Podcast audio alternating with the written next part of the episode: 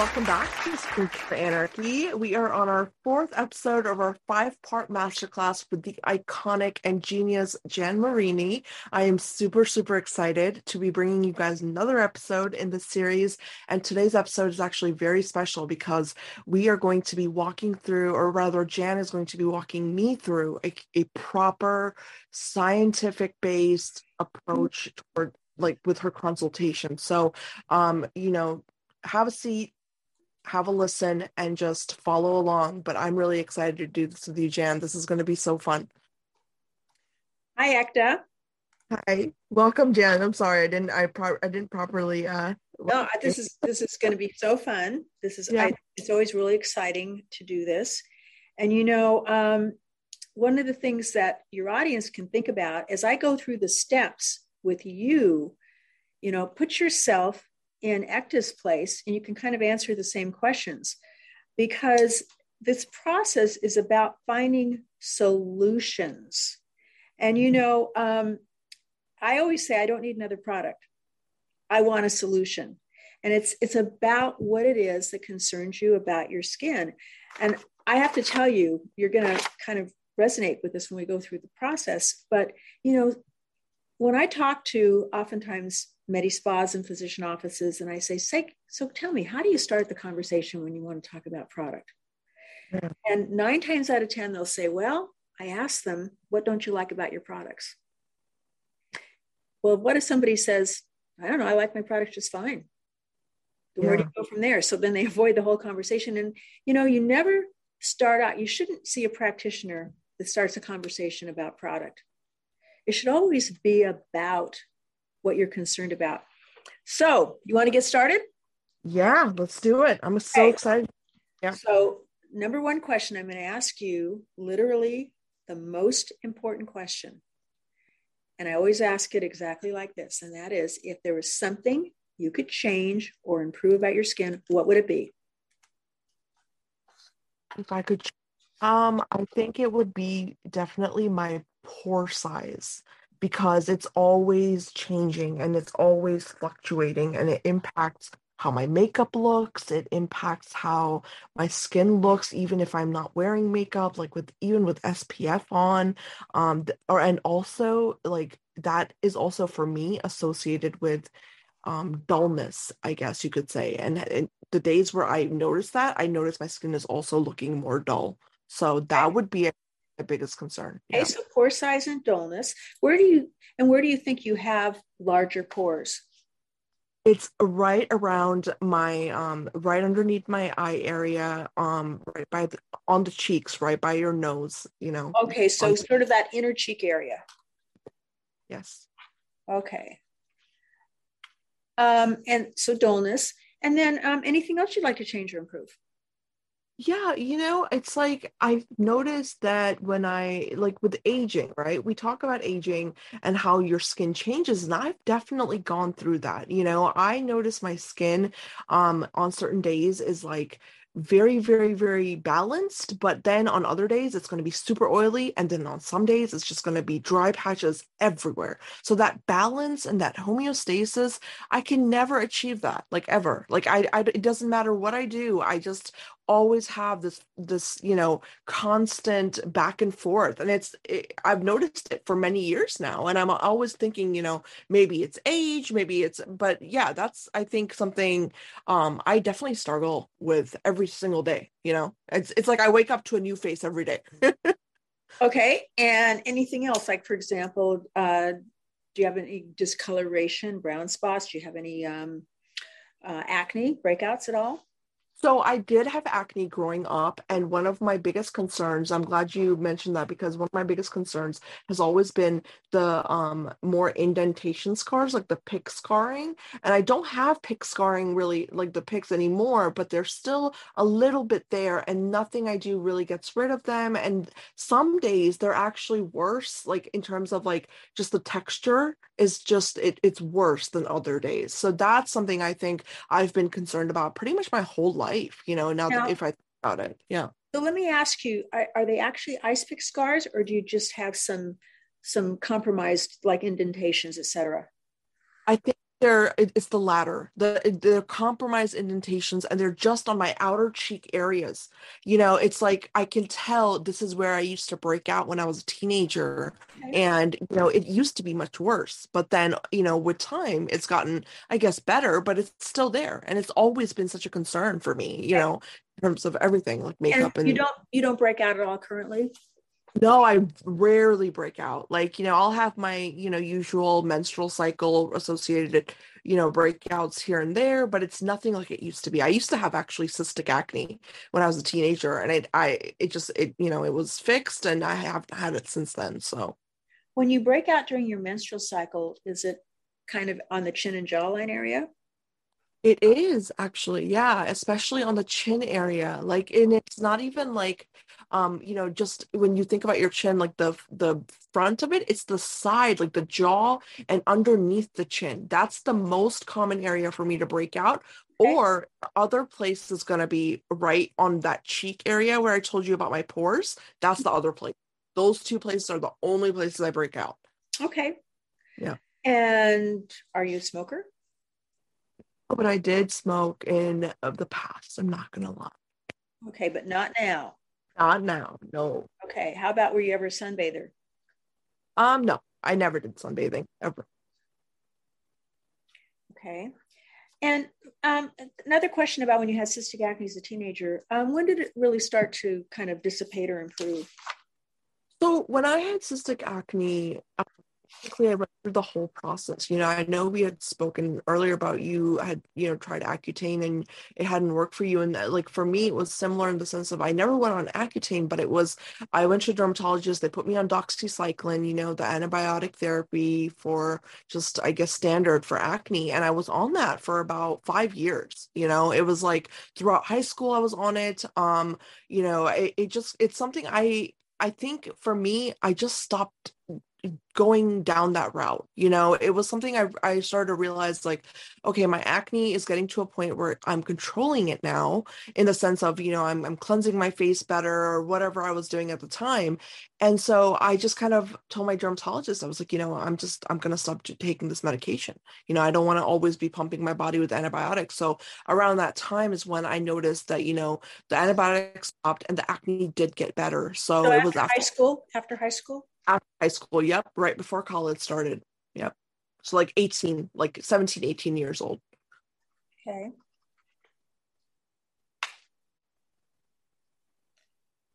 I'm just writing seven okay um.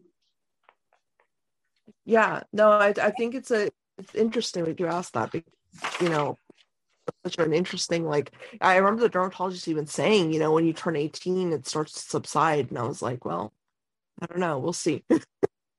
yeah, we'll see. It's very interesting because you know you've heard me say before there are people that didn't have acne as a teenager and all of a sudden they get it in their 20s or 30s, and other people who where their acne kind of went away and then later on and maybe they're in their 20s 30s 40s or beyond and all of a sudden it's it's back again okay let's talk about what you use currently so what do you wash with in the morning in the morning i am right now loving um, dr koo her uh her it's an exfoliating cleanser um it's very gentle so i just use that in the mornings.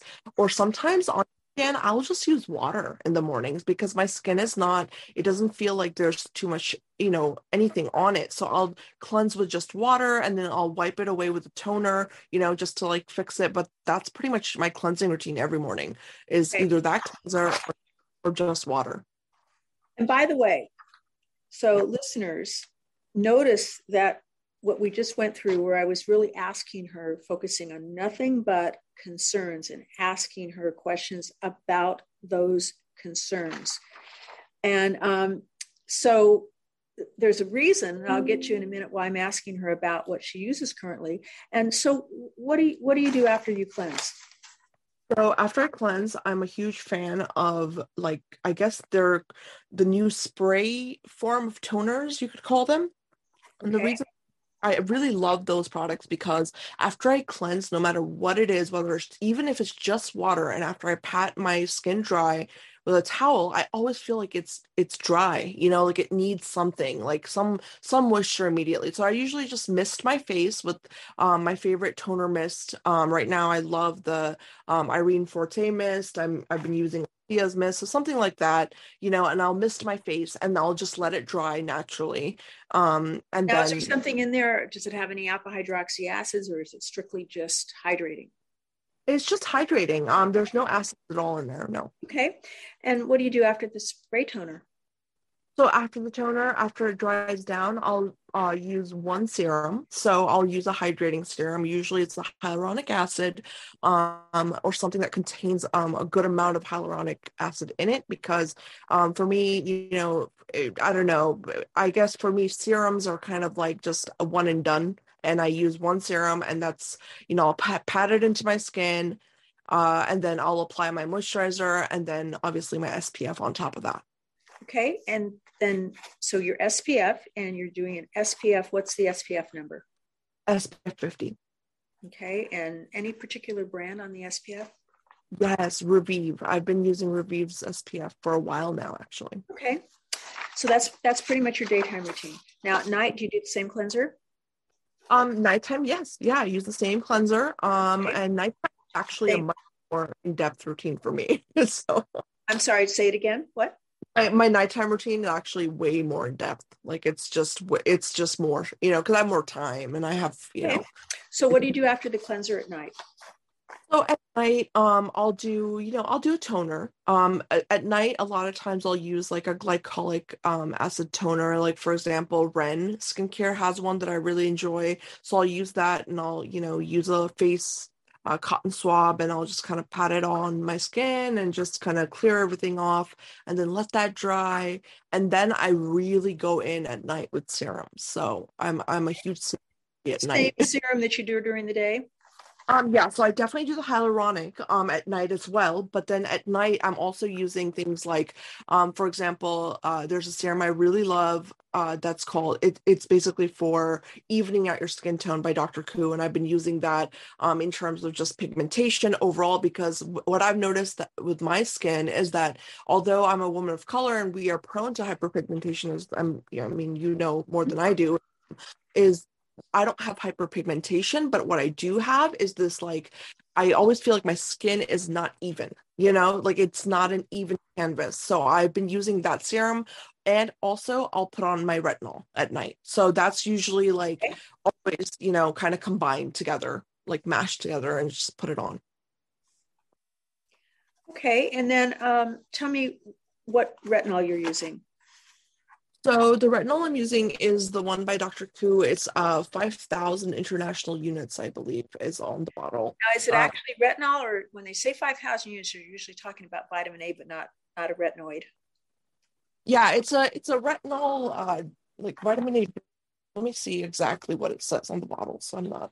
It might be vitamin A palmitate, which is very different.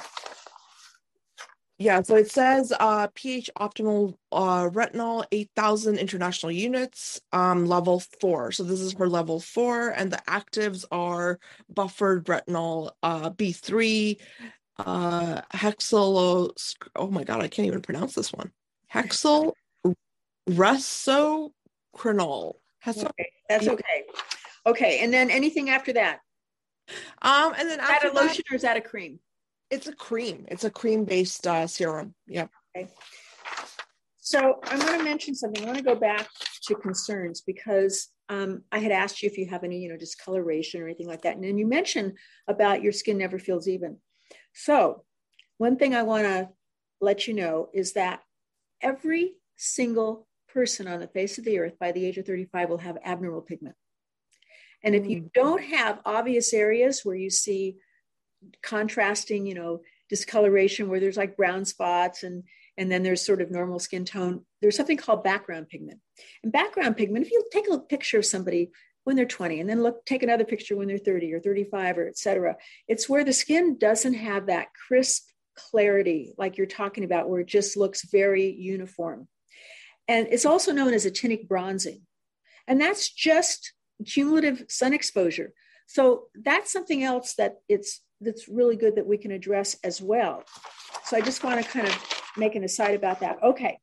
So, everyone, one of the reasons why I asked the question about what somebody uses is not because I want to criticize their choice of products, but because number one, you know, when you somebody says to you, what are your concerns? And you list your concerns, well, then how's this working for you?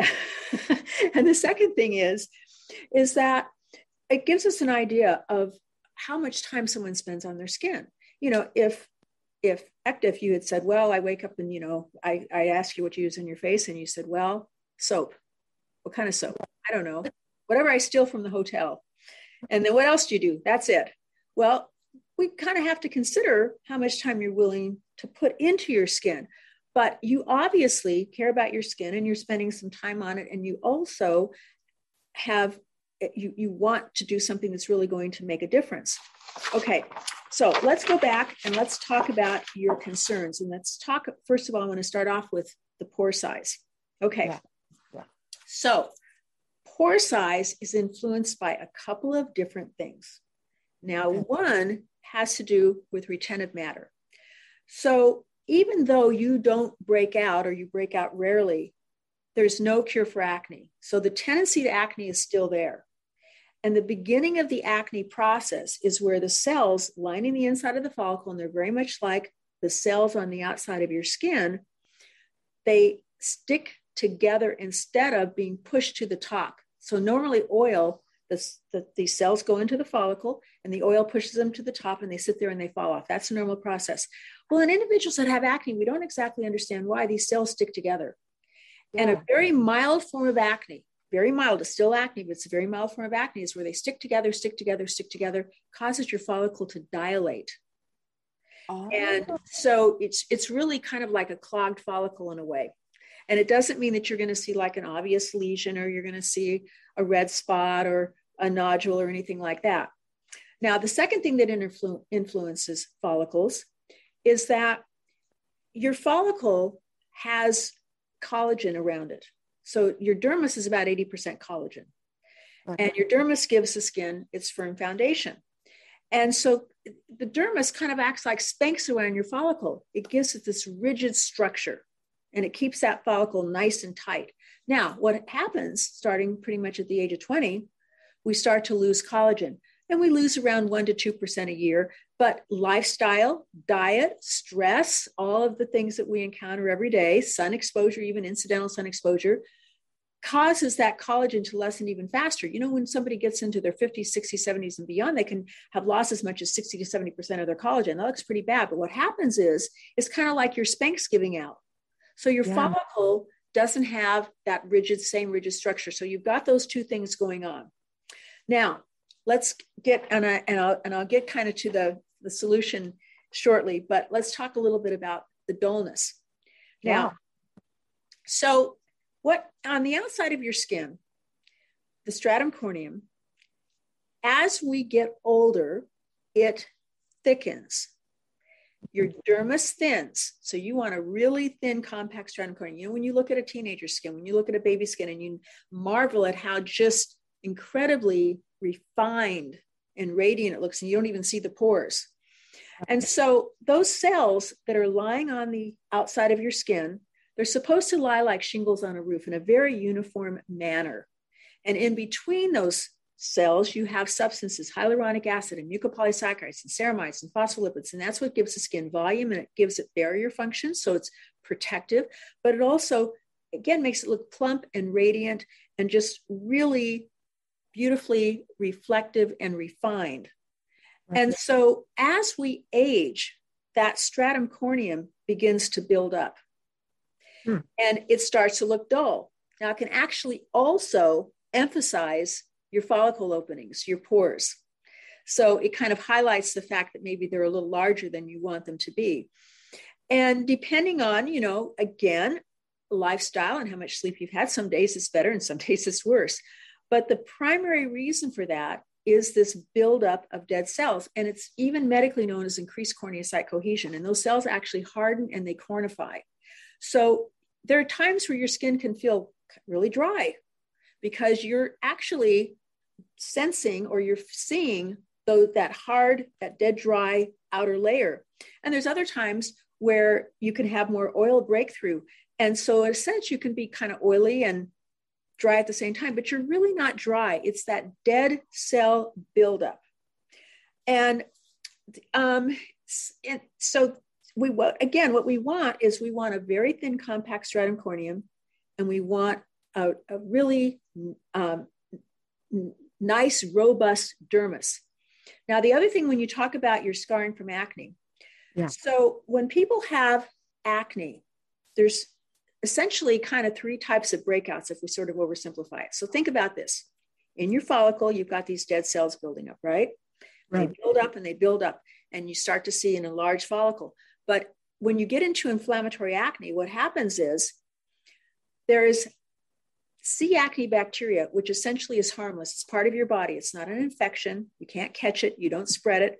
But in the follicle where it gets trapped in those dead cells and the oil gets trapped, it eats the oil.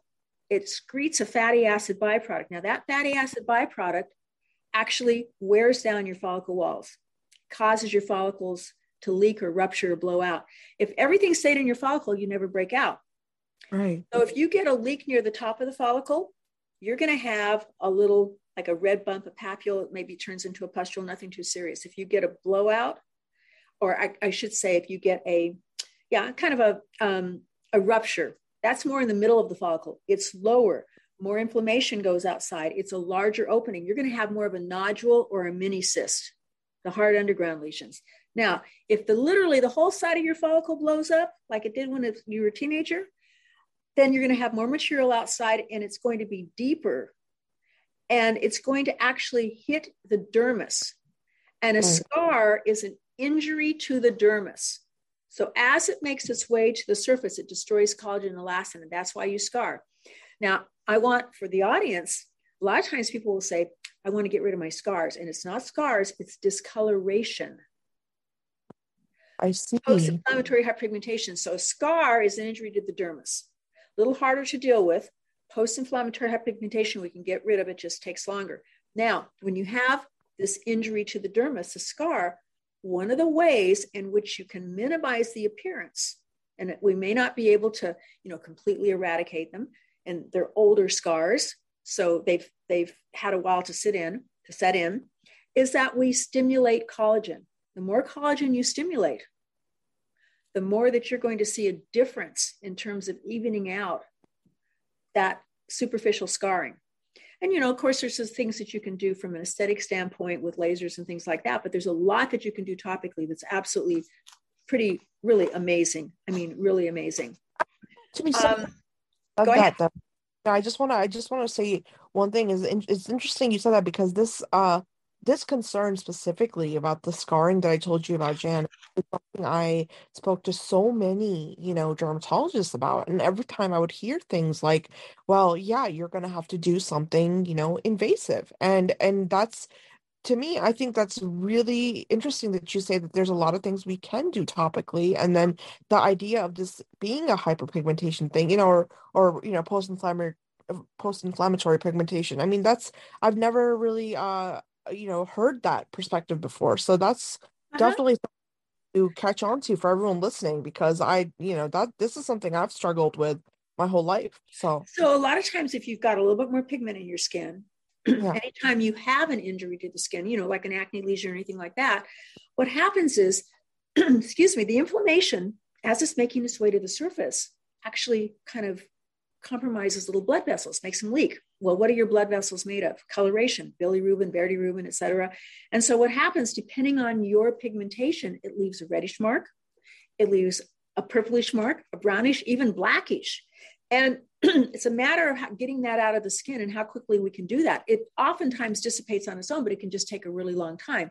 Now, the reason I asked you also if you have ice pick scarring, ice pick scarring is something that while we can improve the texture of the skin with ice pick scarring, it's very difficult to get an improvement in the scar itself. And the reason is, is because an ice pick scar gets its name because the surface of it looks like a little round hole.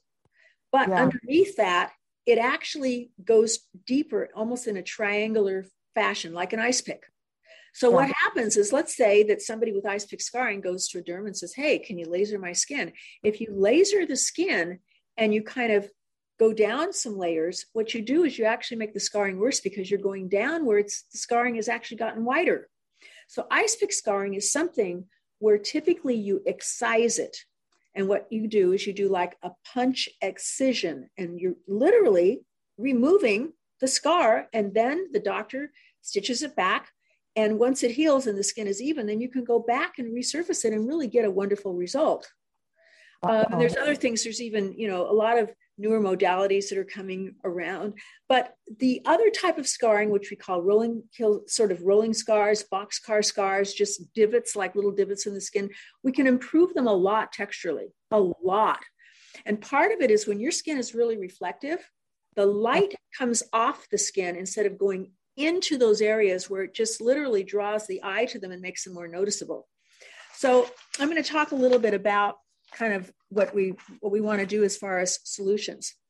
So one of the things that I focus on a lot is something that I call resurfacing. And resurfacing is a terminology I use because it's about taking the skin to a level where it's just really polished and radiant and it looks so refined and reflective and younger looking.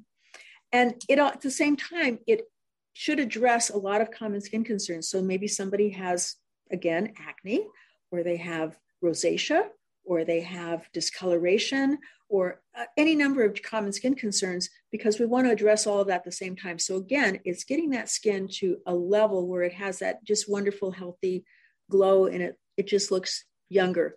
And at the same time, you know, we're going to make the scars and everything look better as well, pigmentation, all of that. Um, so, we're going to do that is the main resurfacing tool, and this is something that you we want to do on a consistent basis, is we're going to start you off first of all with the skincare management system. Okay. And so the Jan Marini skincare management system um, is really heavily on resurfacing. And there's two things that I want to focus on for just a moment. One is you can use the best cleanser in the world. Yeah. It can be micellar water, it can be, you know, essential oils, it can be the best cleanser in the world, and it can't get into your follicle. The molecules are too large. Mm. And so acne and everything we talk about with pore size and all that, it starts in the follicle. Theoretically, if you were born with perfect skin and you never got acne, you could throw dirt on your face all the time and not break out because yeah. acne starts in the follicle. And when you have a lesion, that's the end of the process. So what we want to do is we want to prevent that. And we again, we want to keep those follicles, that retentive matter, so that if the retentive matter doesn't cause that follicle to dilate. And so one of the things in the system is a glycolic cleanser, and you need to do this twice a day. So there's a tendency for people to think, well, you know, what did I do at night? I was just sleeping. I wasn't out in the environment, et cetera. So why do I need to wash my face? But it's important because what we're doing is we're really addressing that increased corneocyte cohesion and we're re- addressing the retentive issues in the follicle. So, um, so that's the glycolic cleanser. Now, there's another product that I want to talk about for just a second that's in the system that also has to do with some of these issues, and that's a product called BioClear okay. one of my favorites. Now, BioClear is glycolic, salicylic, and azelaic acid. Azelaic acid is sold by prescription for acne. It's sold by prescription for rosacea. It's also one of the best resurfacing agents we've ever seen for the appearance of fine lines and wrinkles, and it's a pigment lifting agent, so it evens out skin tone. Oh. And ah. it's just this is BioClear is amazing because it is one of the primary products that really has this effect on just resurfacing the skin. And then we have glycolic. Now, I could spend two hours talking about glycolic, but mm-hmm. heck of all the skincare ingredients in the entire world that have been studied medically, and we're talking about histological studies and biopsies and medical conferences. There are two that have been studied more than any other. One are retinoids, and yeah. the other one is glycolic acid. Now, at the very simplest level, glycolic acid dissolves and dislodges the glue-like substance or cellular cement between cells, but it's not abrasive and it's not inflammatory. It's actually an anti-inflammatory. And it does this on the outside of the skin. So again, in terms of that increased corneocyte cohesion, it completely normalizes the epidermis. Um, it, it, it's interesting, glycolic acid for example, if you had mild psoriasis, which is an autoimmune disease where cells turn over every four to six days instead of every you know 28 days, so they're actually premature cells, it would normalize that. Oh wow! If you, had, if you had ichthyosis, a dry skin disease, you could put all the lotion in the world on it, and it it won't touch it. But I could completely normalize it with glycolic. And on the other hand, if you have oily skin, uh, stops. It helps interrupt this process in the follicle. And technically, chemically, glycolic acid, despite its name, yeah. is actually a moisturizer because it stimulates mucopolysaccharides and ceramides and phospholipids and hyaluronic acid in your skin. Right. And wow. not that, if we looked at all the thousands of studies where they have done biopsies and really studied this in depth, you would see where it stimulates substantial collagen. Wow. So you see how I can address your the appearance of your acne scarring, the resurfacing. Your skin's going to look so much brighter. It's going to have that. It's that it, it also helps with that dullness. Now that's that's those two products in there focus on that specifically. But then, um, there everything in the system is designed to support the kinds of issues that you have addressed, and even others that you really haven't. So you know I always say to people when you look in the mirror and you start to see certain aging changes, oh, my follicles are looking larger. Um, my complexion is is duller, or I it's not as um, even toned. Um, uh, what we what we see when we look in the mirror is 90 to 95 percent of that is sun exposure most of which was programmed under skin before the age of 10. It takes 10, 20, 30 years to show up, at least 50% before the age of 20. And that's even if it's just incidental sun exposure. You weren't a sunbather, thank goodness, but, uh, or it would be worse. So, um, what we also want to do with the system and with something else that I'm going to provide to you is that we want to address a lot of that and hopefully even be able to reverse a good deal of that. And so that's the system supports that. Now I want to talk about something specific because this is going to actually go to the um, issue of your kind of wanting your skin to be more even tone, but also having to do even more also with the acne scarring. Um, and one of the things that the system does, by the way, is it's going to make a huge difference in sort of the sporadic breakout. If your breakout doesn't kind of completely coincide because there's no cure for acne, but we can manage it so you have complete total clearing, then there's something else that I would want to add into your system called duality. But for right now, I want to talk for a moment about the um, sort of the uneven skin tones. And I said to you that everybody by the age of 35 has that issue, right? Right, right. Yeah.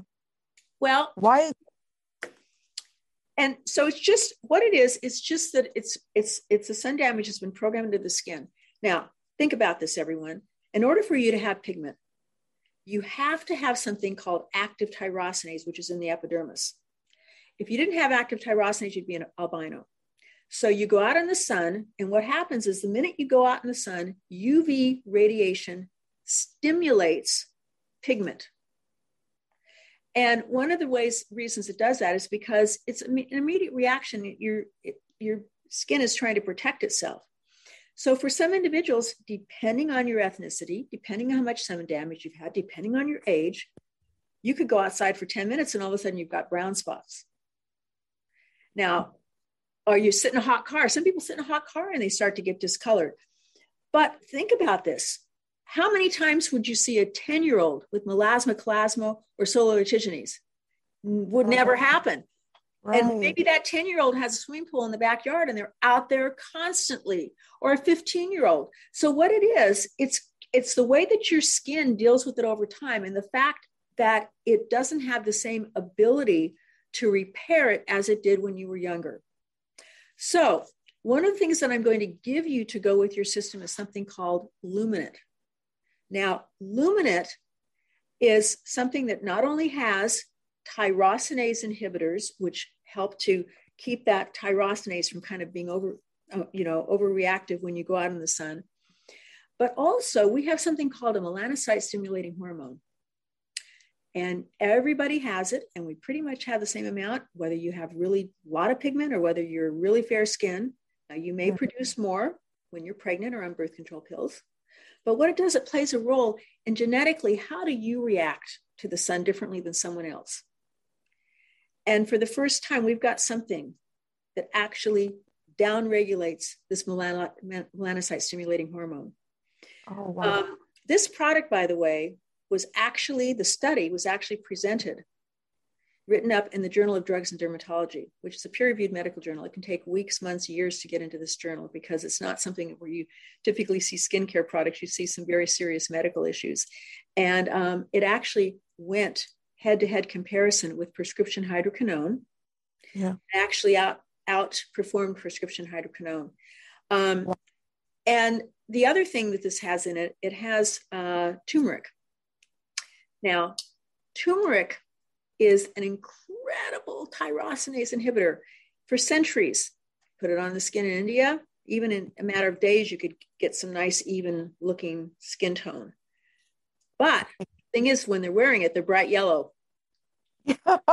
yes, exactly. So even if you take turmeric root, you don't get really get the active chemical. So we were able to take the active chemical and make it colorless. And it's also anti aging, anti inflammatory. And finally, I'm getting to the good part. Finally, we have the retinoid. Now, I have to really look at this, this retinoid you're using when they talk about 800, 8,000 units. Um, I'm a little skeptical on that because, in, in general, you talk about retinoids like a prescription retinoid, you talk about it. The weakest one would be 0.025, the middle one would be 0.05, you know, 0.1. Um, and you basically even the, the strongest is one tenth of one percent. Right. Um, the way that retinol works is you have an enzyme in your skin, you put retinol on it, and immediately that enzyme changes it into retinoic acid or tretinoin, which is the active ingredient in the prescription retinoid. Now, the reason, if I ask people and I'll say, well, so what do you think is the difference between retinol and prescription, you know, retin-A or whatever? Nine times out of 10, they're going to say, well, retin-A is stronger. And that's true and it's not true. Now, when you have a conversion, and I'm going to, I'm, I'm actually getting to an important point here, so bear with me. Oh. when you have a conversion and yeah. you put um, something on the skin and it has to convert, you know, sometimes it takes, you lose something. It could be two to one, it could be three to one, five to one. You maybe you need six times as much to get to the same endpoint. Well, in this case, it's 10 to 1. I need 10 times as much retinol to equal what you would see in the prescription.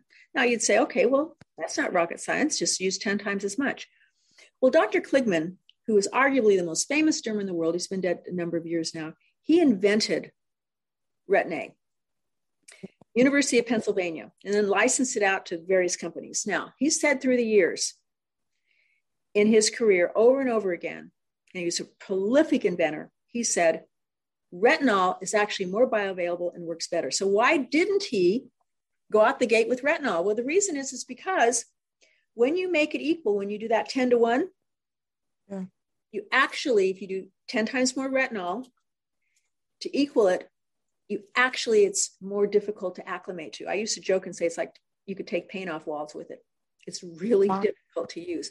So consequently, you find very small amounts in your over the counter products because that way people don't get all peely and red and, and have some kind of a skin reaction. And so, while it's still a good product, you don't get the same type of efficacy you get with the prescription. But then people don't want to acclimate to the prescription. So, one of our claims to fame is that we actually we're able to take that 10 to 1, 10 times and get it to equal or even go beyond a prescription. And in the study, 78% of patients have no acclimation. Wow. The other 22% have maybe a slight bit of mild redness or maybe a little bit of flaking, and then you just use it every other night in the beginning in order to acclimate. And not only that, but it has peptides and anti-inflammatories and other things that are really supportive. and um, help with all of your various issues. Because one of the things that certain peptides do now, peptides, we barely scratch the surface because there are a lot of peptides that, that, that aren't just for aging, but what they do is they kind of fool your skin into thinking they're wounded. It's wounded. And what does it do? It produces a lot more collagen, it produces all the factors that goes into healing. And so it helps with fine lines and wrinkles. It helps with the appearance of fine lines and wrinkles and appearance of acne scars, things like that. So actually in the study we had the derm the, the study that we did actually said i will no longer prescribe a prescription retinoid to my patients unless they beg for it because this works so much better. Wow. So you're going to get that incorporated with that whole lightening issue as well. Um, and that's one that you're only going to be you only have to use that one at night. Now there are other things that we can do along the way. So, one of the things I always say to people is I always say, you know, what we're doing today is we're kind of giving you an overall program to address your general concerns and also to your specific concern, like pore size and maybe even as a skin tone. But I always say you, sh- you have to continue to work with people because lifestyle changes, seasons change, you modify programs. And the last thing I always say is that if Ekta were to tell me a month from now, Jan, my skin is the best it's ever been, my answer to her would be, well, good, great, because I can get it a whole lot better. And there are so many things that we haven't even talked about that can t- take you to a greater and greater, greater, greater, greater level of skin rejuvenation. And, you know, unlike our hair, which is dead, you know, skin has this remarkable ability to respond and be able to, to regenerate on so many levels. And today, um, and that's what I'm kind of devoted to, is researching and finding these technologies that really are solutions. Yeah, yeah, no, I can, I can definitely tell that, you know, that, I mean, that's phenomenal. I've just been, I've been very quiet for everyone listening. I've been very quiet because this is really breakthrough stuff here, Jan. I mean, this is phenomenal. Um, what you just explained because I'm not going to lie to you, you know, when it comes to things like retinol, when it comes to that idea of peeling and, you know, the acclimation process, which you explained, you know, those are things that I have never understood. You know, it's like yeah, it's like you know, you use a product, you start peeling, and then you're like, well, is this even good for me or not? And that's something that actually, for with me with retinol, I'll tell you honestly, I struggled with that for a long mm-hmm. time. Why I was not using it because every time I would use retinol, it wasn't just the peeling; it would make my acne come back. And I was like, you know what, this is this the right thing for me to be doing you know so i mean that's very interesting um everything that you explained well you know it's interesting that you said that about the about your prescription um, retinoid so yeah. what happens when you have retentive material in the follicle which either is going to give you a dilated follicle or you're going to have breakouts is that that retentive material when you start to clear it it has to go somewhere right. now for a lot of people it just kind of like maybe they get a, l- a few little breakouts and but they notice their skin looks much better overall and it's clearing a lot faster. Um, or it, it's a little bit more intense. And so one of the reasons that i talked about the duality product um, and possibly adding that in and for people that maybe have where their acne is a little bit more active is that there is something in there that actually goes after c acne bacteria and so it literally almost stops the breakout cold. But okay. most people, um, and they don't have to go through that transition period. Most people don't. With a prescription retinoid, oftentimes they will go through that. And so it's difficult when somebody says to you, oh, yeah, this is great for your acne. by the way, your skin's going to look a whole lot worse before it looks better. Right. That, right that doesn't that doesn't seduce me. It doesn't entice me at all. So um, and that's why it's really good for somebody to monitor because these are little modifications that can make a huge difference. And um, one of the things i'm also going to send you talk to we're, we're going to kind of keep for the future. So when Ekta says to me yeah jan my skin is really great and it's you know it's glowing and all of that then there are things we can fine tune because you you have more time to spend on your skin at night. Well, one of the things that we have is the Marini multi-acid. I'm going to get the name wrong. It's clear corrective pads. What they what it is, it's a jar that these pads are pre-soaked with a certain combination of acids. Yeah. And also there's an ingredient in there that makes this huge difference in discoloration in terms of the leftover discoloration from when somebody breaks out and also helps probably with the appearance of acne scarring as well and just everything texture and everything. And it's, it's such a fun product because all you do is after you clean your skin you wipe it on you leave it on for about 10 minutes and then you rinse it off and go with the rest of your program. But it completely resurfaces and it gets better and better progressively over time. You know it's something somebody can use two or three times a week. So there's things like this that we add into your program that as we determine you know where your skin is at what we need to do next. And that's why i always say that list that's your runway that list you gave me. Think about how you feel about your skin.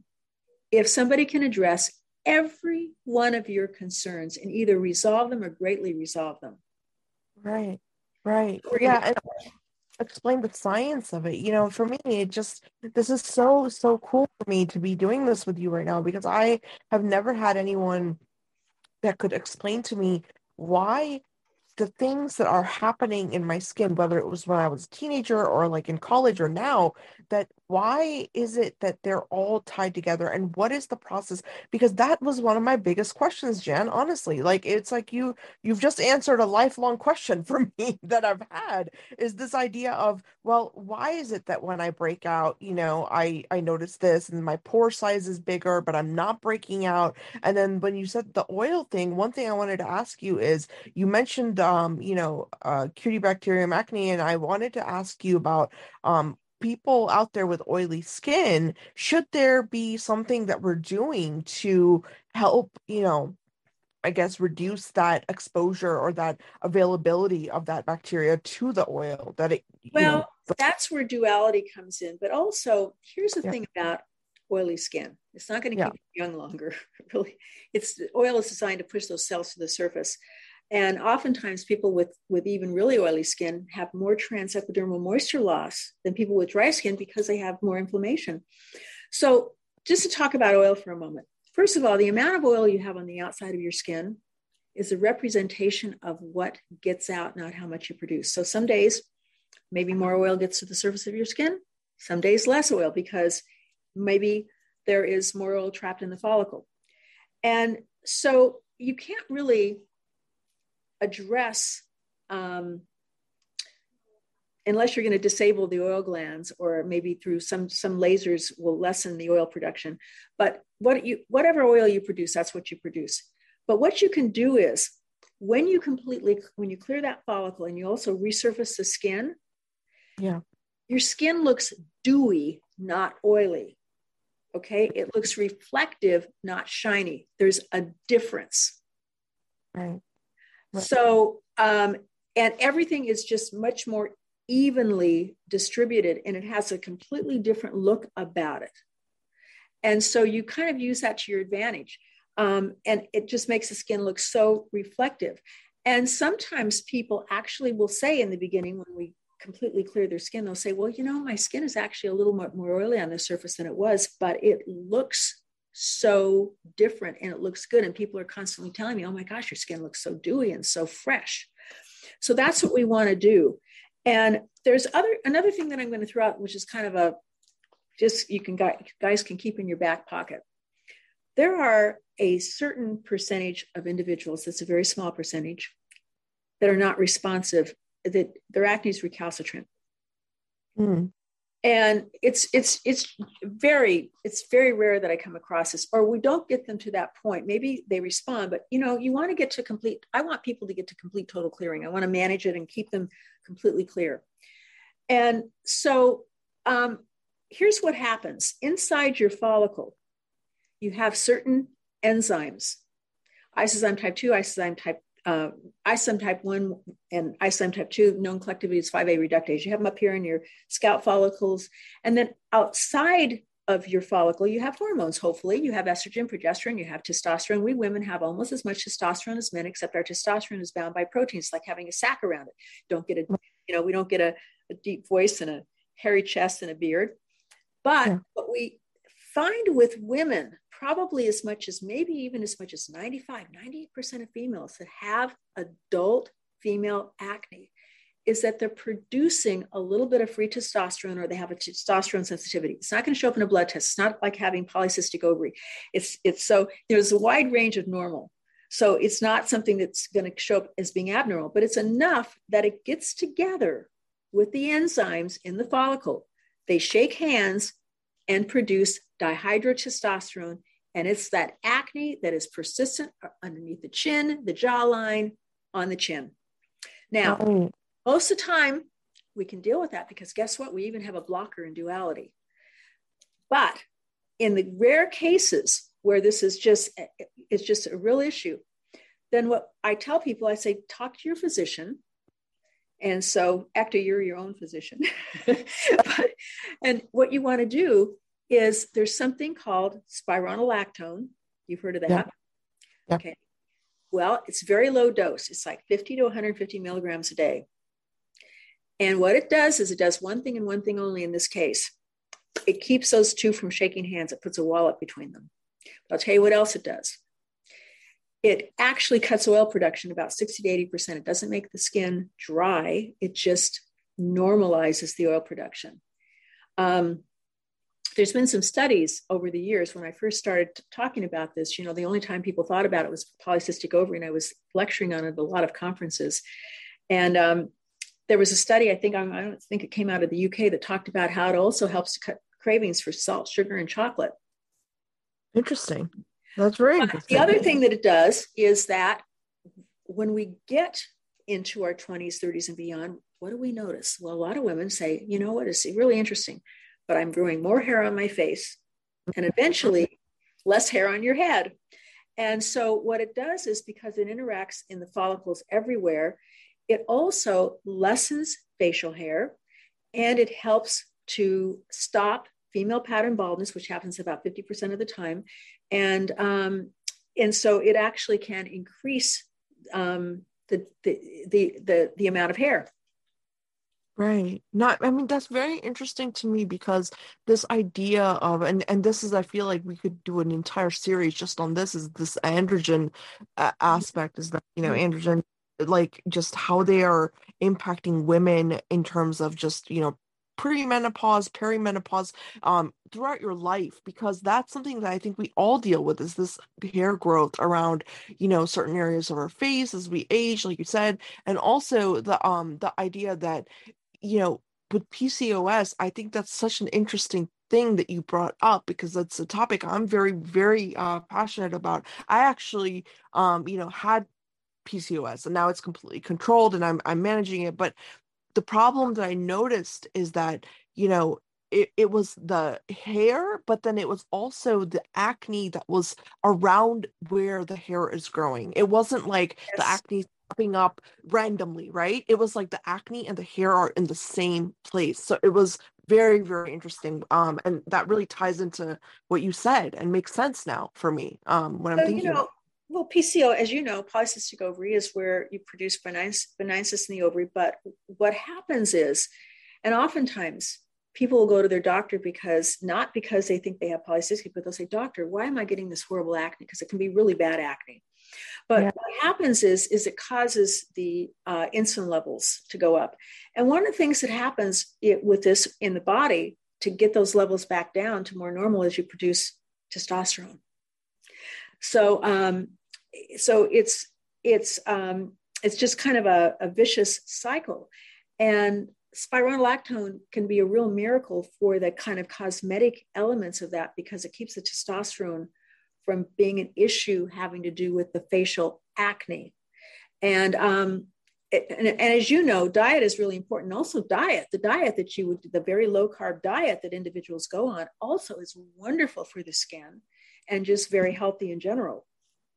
Exactly. No, I, absolutely. I think the low carb diet is is very very interesting to me because it's it's definitely that insulin uh issue that you addressed because you know what what I noticed is that you know because I was dealing with PCOS, I mean this is for for everyone listening, you know, you might not at all relate with this, but for those of you who have dealt with it, you know it's you notice a night and day difference you know and this really goes back to one of our earlier episodes in the in this series jan when you were explaining to us about the the role of sugar and the role of you know just the how much load you know like your glycemic load like what yes. your body has throughout the day. And i think this topic is i mean this is where it gets so interesting to me right with skin because all of these factors tie in it's not a one fix you know solution for anything. So i think that this is this is remarkable you know the way you're explaining it.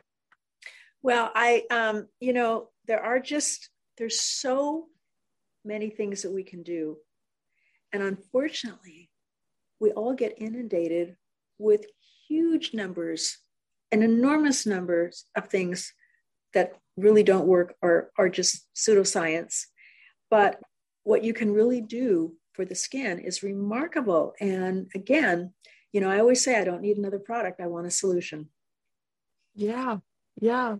And the solution is so, and you know what's interesting is that everything you've explained to me here today, it even further validates for me this notion that I've always had, you know, studying medicine. I always like it's like I realized by the end of my medical training, Jan, I was genuinely convinced that everything has to do with hormones.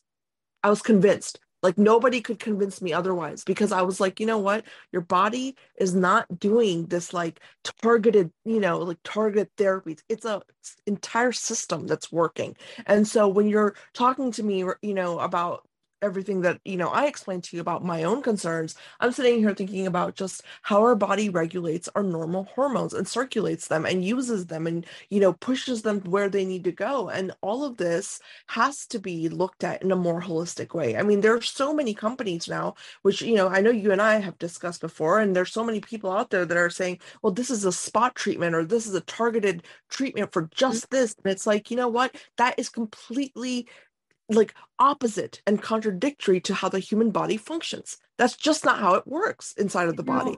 No, I, yeah. So true. And, you know, it used to be a number of years ago uh, when I'm, I'm a member of the American Academy of Anti-Aging Medicine and, um, and I was, I've spoken at the conference several times, but uh, there was a period we went through where, you know, one of the ways that we look at females is females are really challenged because literally once a female stops menstruating, literally nature says, You're done. We don't need you anymore. And it's like a lot of those receptor sites that are that, that the hormones, it's like there are keys to open those receptor sites and to sort of keep us young and vital and energetic. Um, we have to find other ways. We have to find workarounds. And it's so it's it and it all works together because when you are vital and when you are functioning in a way in which um, I'm, and one of the things I'm going to say is that aging is actually a disease. Mm-hmm. It's an inflammatory process, and you know we haven't figured out that you know how to not die, but you really don't have to age in terms of being incapacitated for many years before you do die. And so it's it's about that whole internal working and the skin and the body and all of that just goes together. Yeah, exactly. No, that's absolutely. And I think, you know, it's it's really, really refreshing for me. You know, I can't tell you to be able to to to hear you say this because you know aging it, i kid you not you know when i first got into skincare and i guess skin health in general that was my biggest thing was people are like oh anti-aging anti-aging. Well you can't stop it. It's a literal process of decay of the human body which is something that you notice in electronics. Everything decays. Everything deteriorates over time. And so it's our job to figure out where is this starting and where are the axes right i mean in the human body we talk about the hormonal axes and we talk about the neuro uh you know the the neuronal axes and all of these things and yeah. what that you know nobody is discussing this stuff nobody's sitting down and saying listen it's not going to be fixed by that one dietary supplement that you take every day or that one medicine that you take like metformin for example you know i'm not going to go on a tangent but you know you know metformin is prescribed like freaking you know candy these days. And they're saying that you know the metformin fixes everything. It fixes insulin resistance fixes pcos it fixes this that you know it doesn't it does and and the, that's the problem i think that consumers and for everyone listening i think one thing really take away from the amount of knowledge that, that Jan is, has been sharing with us is that the approach that she's taking is so novel and it's so breakthrough because it's a whole like full approach. You know what i mean? It's not a it's not that you know fix this part and band-aid this up and do that no it's about re like kind of i guess resetting your system right i mean i i think that's the best way i can uh, explain it is resetting your system so you know i, I talk about metformin a lot and yeah. i think there's definitely um a role and it's a breakthrough in many ways because again it causes us to look at aging as more of a disease. But, you know, one of the things too, you mentioned hormones, but it's also about sirtuins. We have about mm-hmm. 24 sirtuins, anti aging genes. And metformin, I think, addresses two of them. Only two. Um, addresses it in an interesting way, supposedly, because what it does is it creates a little bit of it lets off a little free radicals into cells. Now, you know, we hear free radicals are really horrible. Well, nothing's all bad, nothing's all good the body likes a little bit of stress. Now, too much stress, like if I step on a snail, that's too much stress. That snail is not going to recover. I take it to the emergency room, it's not going to, you're not going to be able to do anything. But if a little bit of stress sometimes is good. And so one of the ways it works is that it actually provides enough of a stress that apparently turns on a couple of sirtuins, but that's just a piece of the puzzle. It's a good piece of the puzzle, but this puzzle, and unfortunately at this point, we've only we've only been able to put together one tiny little corner of this 25,000 piece puzzle. But that's what's so exciting because um, there's so much going on in, in these areas of, of research and um, that, you know, we're going to see more and more things uncovered. Yeah, I absolutely agree. And you know what? This has been amazing, Jan. Thank you so much for this. I mean, I hope everyone listening, you guys have learned because I've learned a lot about my own skin. I mean, I idea that this is what I was dealing with for pretty much my whole life. I mean, honestly, I mean, and that's not me just saying that. I, I swear to you guys, because I've gone to many dermatologists, I've talked to many of my colleagues, and the way that you explain things to me, Jan, I've never heard anyone address it that way. And I just I thank you so much for doing this. This has been you know what? so fun. It's such a pleasure. I yeah. can't wait to get your feedback. And also, you know, we'll we're, we're, going to be talking again soon. So, yeah, yeah, we are. We are. And everyone listening, I really urge you, if this has not convinced you, please go check out Jan's website and book a consultation for your skin health. Do that for yourself. Give yourself a treat, okay? Put down Sephora, put down the the magazine and the the latest hype and the go and figure out what's really going on with your skin. And it's not because you know i love jan because i do. Jan i love you. But because she knows what she's doing and she, her approach i can honestly tell you as a physician to hear someone um, as knowledgeable as her speak the way she does about it and understand it the way she does this is something that you're not going to see really anywhere else. This is very, very unique for someone to understand skin health like this. So I really urge all of you out there, go book a consultation. Let us know what you think. And um, if you have any questions for Jan's team, leave them in the comments as always. And Jan, thank you so much. I can't wait for part five. well, again, my pleasure. And thank you everyone that's been listening because I wouldn't be here without you. And we'll talk again soon. Yes, absolutely. Thank you. Bye.